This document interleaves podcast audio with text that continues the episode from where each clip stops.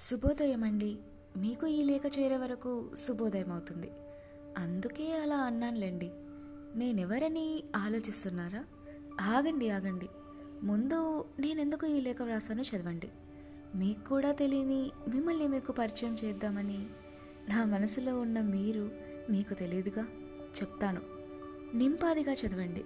మీ మనసుతో. మీ ఉదయం పరిమళభరితం. చక్కగా లేస్తూనే నిద్ర లేస్తున్నట్టుగా కాకుండా పూతోటలోని పువ్వు పూయగానే నడిచి వచ్చినట్టు ఉంటుంది మీ బాధ్యతలు ఎన్ని ఉన్నా చిరునవ్వునే మోస్తారు.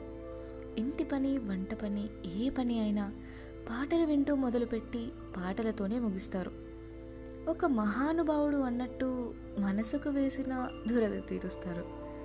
ఇంకో మాట మీ పాటల సేకరణ అద్భుతం. చక్కటి సంధ్యా సమయాన పూజకో పువ్వు మీ జడకో పువ్వు మీ మోముపై చిరునవ్వు మీ మాటలు చిలక పలుకుల మీ అడుగులు హంస నడకల మీ చూపు వెన్నెల జల్లుల మీ మాట మనసుకి తాకే పూచెండుల ఎన్ని చెప్పినా నేనెవరో చెప్పలేను.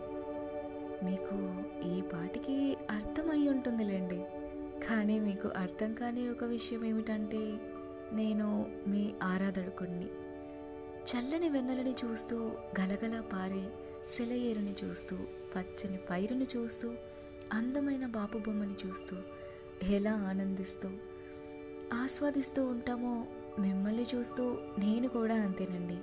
ధన్యవాదాలు. అర్థం చేసుకుంటున్నందుకు. ఇట్లు మీకు ఏమీ కానీ నేను.